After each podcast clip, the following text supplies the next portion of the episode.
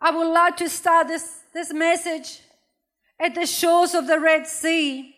This controversial body of water has been at the center of a story that has stirred up drama for thousands of years. For those of us who are of the Judeo Christian faith, this Middle Eastern body of water is the location of one of the greatest demonstrations of God's power over the elements of nature. However, the same body of water is also the location of one of the greatest stories in the history of the world, according to the skeptics. Here at the Red Sea, let me set up the story for you. History tells that at one time the nation of Egypt the most powerful nation in the world had taken, had been taken captive. The people of God had been taken captive and made themselves uh, slaves for free labor. But God spoke to a man named Abraham, and he told him that he would be the father of a great nation. So God spoke to Abraham and said to him that his children would grow into a mighty nation they will be enslaved in a foreign country for 430 years, and then after that, God will bring them out with a mighty hand. And through a series of events in the lineage of Abraham, his children, forced by a famine, eventually ended up in a suburb of Egypt called Goshen. In Goshen, a few hundred of them lived and eventually lived there and eventually multiplied into thousands reaching a population of 2 million people.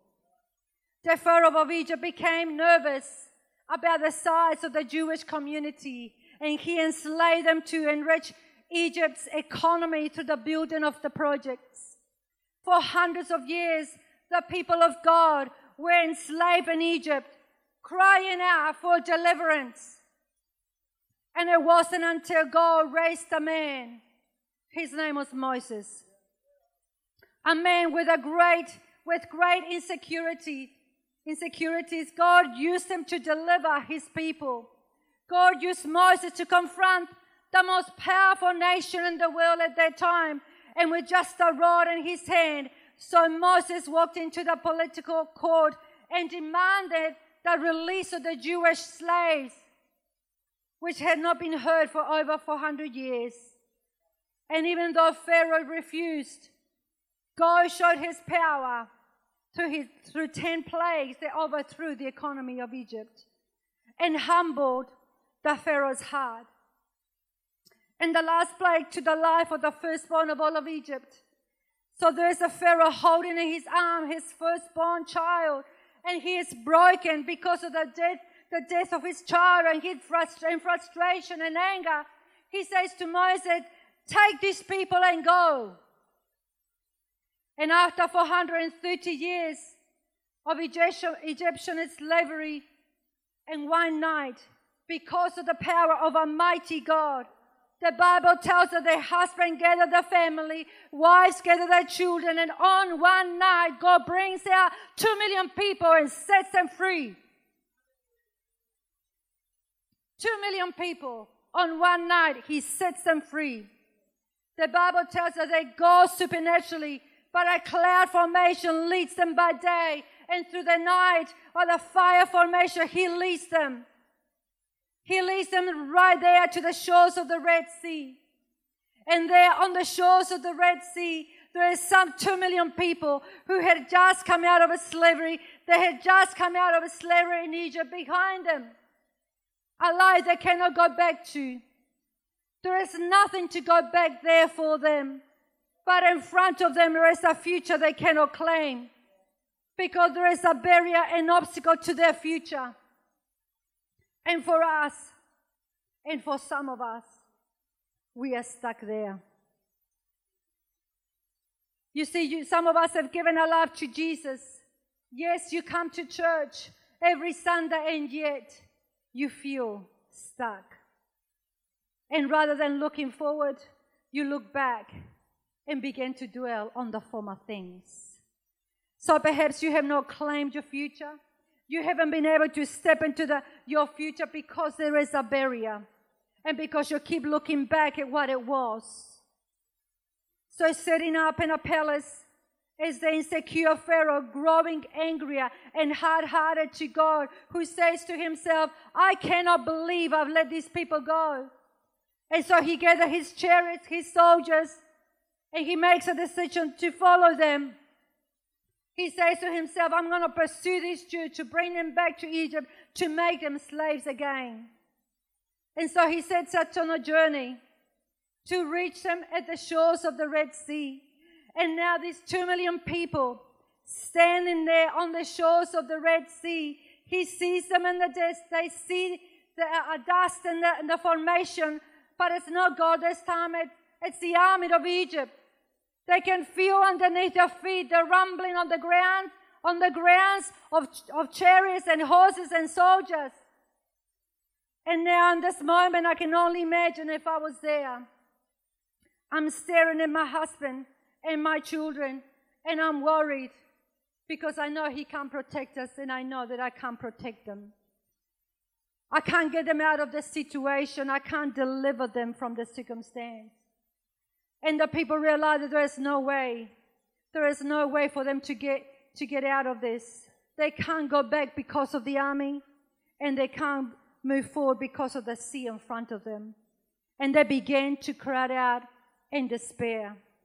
They began to cry out, and some of them began to even begin to doubt and began to say to Moses, It would have been better if you had just left us there to die.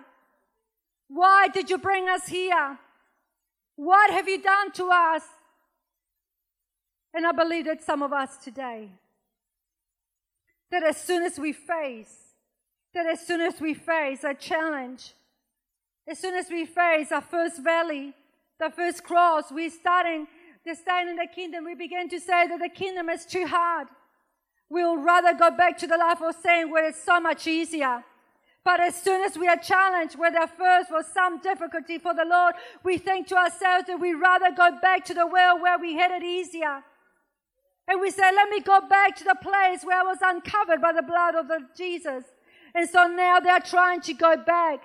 The Bible tells us in Exodus 14 that Moses stands on the edge of, at the edge of the seashore.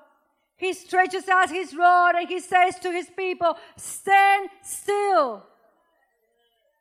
He says, Stand still. Stand still.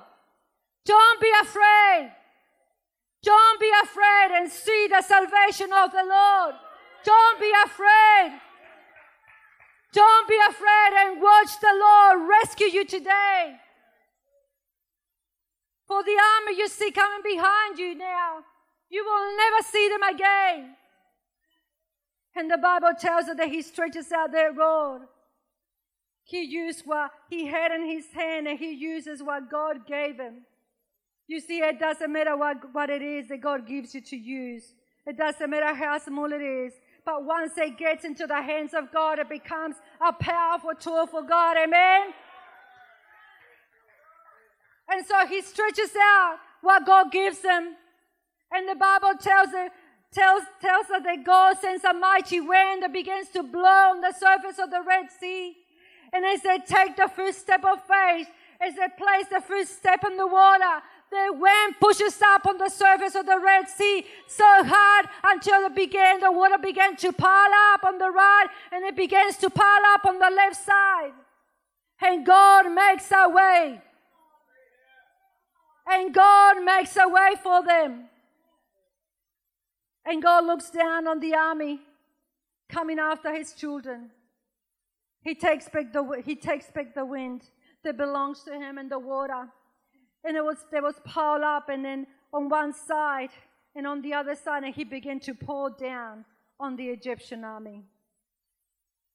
And the scriptures say that he, they were buried in the depths of the sea. And God delivered his people from their bondages. And God delivered his people from their bondages. And God delivered his people. It was this tremendous historic event of deliverance that God will use as a backdrop to speak these powerful words to his people during the days of the prophet Isaiah. And the word he speaks to you now for those who are listening this morning the prophet Isaiah is writing to a people perhaps that are not as close to God as they think they are. The prophet Isaiah is writing to a people drifting from God. The prophet Isaiah is writing to a people who are suffering hardship and exile, separated from their homeland, seeking deliverance again. Are you seeking deliverance again? Isaiah reminds them that through the words of God, he says to them, You belong to me. The prophet Isaiah reminds us through the words of God in verse 1, it says, I have created you. Do not be afraid, for I have redeemed you. I have called you by name. You are mine.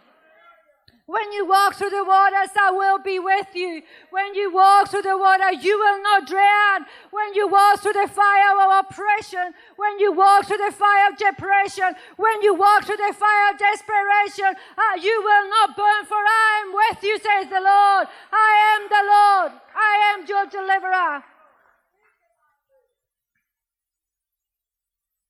And then in Isaiah verse 14, this is so powerful. He says, Your Redeemer, the Holy One of Israel, for your sakes, I will send an army against Babylon, forcing the Babylonians to flee. God is delivering his people again. So he says, For your sakes, not for the not, not even for my sake, he says, but for your sake that you will know that I sent an army against Babylon and bring them down God reminds them that through the prophet Isaiah that I am the Redeemer. The word Redeemer means the one who has the right to buy back something that belongs to him. Our Redeemer is one that delivers people from bondages. Our Redeemer is one who makes a way where there is no way. Our Redeemer is one who pulls people out of things they cannot get themselves out on their own. Our Redeemer is one who saves. Our Redeemer is one who sets you free. And I believe this word is for us as a church this morning.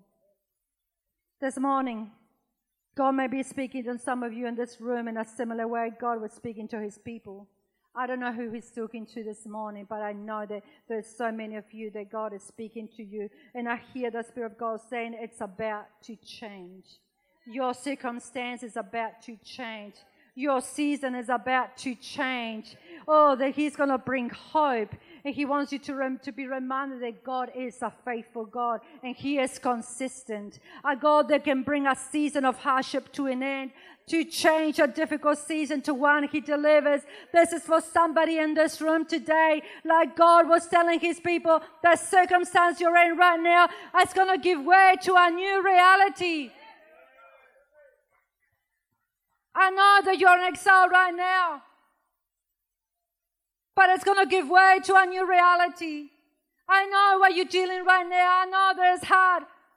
My son and my daughter, give way because today is the day I'm going to give way to a new reality in your life. Are you ready to receive that church? And then he says to them, after he tells them what he's about to do, I'm about to crush the people that have been they had you bound in Babylon. Verse 15, he says, I am the Lord. I am your Holy One, because I belong to you, the Creator of Israel, your King. He says, I am the Lord, your Holy One, the Creator of Israel, your King. God makes it clear to them that you belong to me. Because you belong to me, you are never without help. It doesn't matter what you're going through, you are never without help. Marriage can be in trouble. Job could, could have shut down. Business could be in rocky. But God is saying that because I'm yours, I am your Lord, your Holy One, the Creator of Israel, your King. He's saying to them, that He's saying to you right now, it doesn't matter what you're going through because you are never without help. If you belong to the Lord, you are never helpless. And so he says to them, I am your Holy One. I am your Creator. I am your King. He says, I am the Lord. There is nothing that I cannot change. There is nothing that I cannot do. I have complete control, dominion, and power. And so he says, I am the Lord. I am the one who reigns. He says, I am your Holy One. I am the one that who introduced you myself to you and taught you the ways to flourish in your life. He says, I am your creator. Their job that just didn't just emerge out of nothing. I am the one that made it all happen for you. I am the one that formed you. I am the one that made you a nation. You see, church, sometimes we forget that a powerful, the powerful God brought us into the kingdom. We cannot forget the fact that our salvation was orchestrated by our Creator, not something that we achieved on our own. He says, I am your King. I am your Prince of Peace. I am all that you need me to be. He's been walking with you. Somebody needs to hear that He's been walking with you. He's been walking in front of you. He's been walking behind you. He's been walking all around you. And all the time you thought that He wasn't with you. And verse 16, the Lord says, The Lord proclaims that He is the one who creates a way through the sea and a path in the mighty waters, and how He delivered them by parting the ocean. In verse 17, He says, I called forth the mighty army of Egypt with all the chariots and horses. I drew them beneath the waves and they drowned. They are extinguished once like a wick. He says, I am the one who drowned an army in the sea. Their horses are there to remind you. Their bones are there to remind you. Their chariot wheels are there. It's a reminder to you that I did it all for you. They will never get out of the bottom of the ocean. I am the Lord that makes the way, even though an ocean for you. So God addresses his people. His people are trembling down in a circumstance they cannot get themselves out of on, the, on their own. So, despite the feeling of hopelessness and without assistance, he reminds them of what he did to the opposing army. Then he speaks to them about the challenge that they are currently facing, which they cannot overcome alone. So, he by recalling the exodus and the deliverance of the Red Sea, he directs their attention not solely to the events, to themselves, to the defeated army. Instead, he begins to say, he begins to reveal his character. He begins to he reveal his power. He begins to reveal his love and his unwavering dependability. He reminds them of his faithfulness in the past to revive their faith. And by recalling their own unfaithfulness, but he encouraged them to trust that he will act on their behalf once again. He will act on their behalf one more time. And so he tells them that he was the one who sent the army to chase them. Why? Are you telling me that God actually engineers drama at times in our life? For what reason? You see, church, I've come to understand that at times God allows things to unravel in our lives letting us along the path that we will not willingly choose. So maybe the Lord is saying to us this morning, I have something better for you over there, but you're just so comfortable over here. I know you're not going to move, so I'm going to have to shipwreck this whole thing around your life to push you to something better over there. I know it doesn't look it doesn't look good. I know it doesn't look better to you because of the things that you are thinking about, about the Egypt and the wilderness on the other side. Things don't look that pretty, but you don't even know the promised land that I have waiting for you on the other side. He's saying to you, since you don't have the courage to move, I'm just going to let this whole thing fall apart right here, right now, to push you to what I have for you over there. How can I go to arrange a table for you if there is no one on the other side to witness your meal? And I'm talking about Psalm 23, where he says, I prepare a meal in the presence of your enemy. He doesn't want you to eat alone. He wants you to feast in the presence of your enemy. And he has to bring them something to the table to get the proximity of your life, not to hurt you, but so that God could get all the glory and your circumstance. How could God allow this to happen? You're probably asking. He says, I'm using the setback as a stepping stone to push you to something better. God told his people, I'm the one that I sent the army. I made them come after you. I allowed them to be the circumstance where you almost thought you had no hope. God can move in the way we think it's the final hour to come through for you. In verse 18, he says, Remember not the former things. Remember not the former things. Remember not the former things, nor consider the things of old. Wait a second. Wait a second. God, you just took all this time to the prophet Isaiah who are in Babylon to remind us of the Exodus, and now you're telling us to forget the things you just reminded us of? Am I reading this right, people? Am I reading this right, church? Am I hearing this right?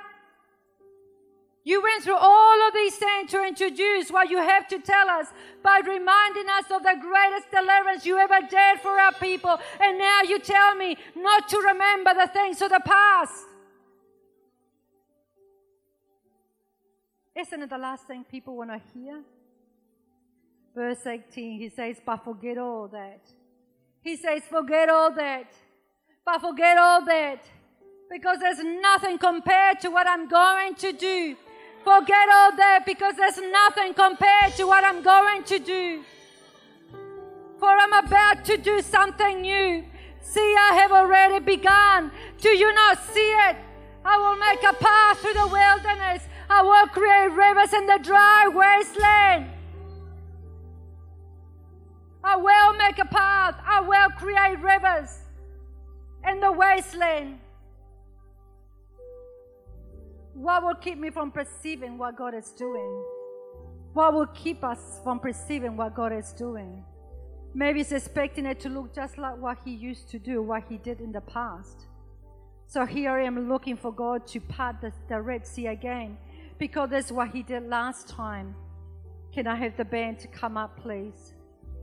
You see, sometimes the greatest barrier to what God is doing, what He used to do. Isaiah say this time God is going to make a way. Isaiah is saying He is going to make a way for you. But He's going to make it a way through the waters. Sorry, He's not going to make it through the waters again, but He's going to make a way in the wilderness. So stop looking behind you. Stop looking behind. Don't expect the victory and the past victory to sustain you. Don't, don't allow the past failures to paralyze you. We are encouraged not to look at the rear mirror, although there is time and place to recall the past events, to glean in the wisdom, but we don't stay there. Don't expect the past victory to sustain your church. The past is a great place to learn from, but it's a terrible place to live in. And some of us, and some of us are hanging on to baggage, unresolved issues, failures, and even negativity for far too long. Learn from them. Learn from them and let them go. If we live in the past, if we live in the past, we will never embrace the future that God has for us. For I'm about to do something new. See, I have already begun. Do you not see it? For I'm about to do something new. See, I have already begun. Do you not see it? I will make a pathway through the wilderness. I will create rivers in the dry wasteland. This is the word of the Lord for the church today. This is the word of the Lord for you today for I'm about to do something new. See, I have already begun. Do you not see it? I will make a path through the wilderness, and I will create rivers in the dry in the dry wasteland. God is wanting to do something new in your life. God wants to bring a new revelation. God wants to bring a new touch, deliver you from limitation and circumstances, bring you into a new season. God has redeemed you. God has redeemed us. He is our Savior. He says, I will make a pathway through the wilderness. I am making a path in the wilderness. I am refreshing you with the streams of living waters in the desert that as you walk in obedience to me, you are constantly walking away from what it was and walking towards what will be. You see, that which once was a barrier has become a blessing. The very thing that's threatened to destroy is now being used by God to bring forth something extraordinary in your life, declares the Lord. I am your creator. I am your king. I am your God. I am the way maker. I have the power to turn obstacles into opportunities. I have the power to dry ground, to from dry grounds into sustenance, pain into strength, shame into grace. I am the way maker, the servant of your worship, the servant of the praise. Get ready, church, for God is doing something new. God is doing something remarkable thing in your life and the life of Inspire Church. Come on, stand to your feet this morning.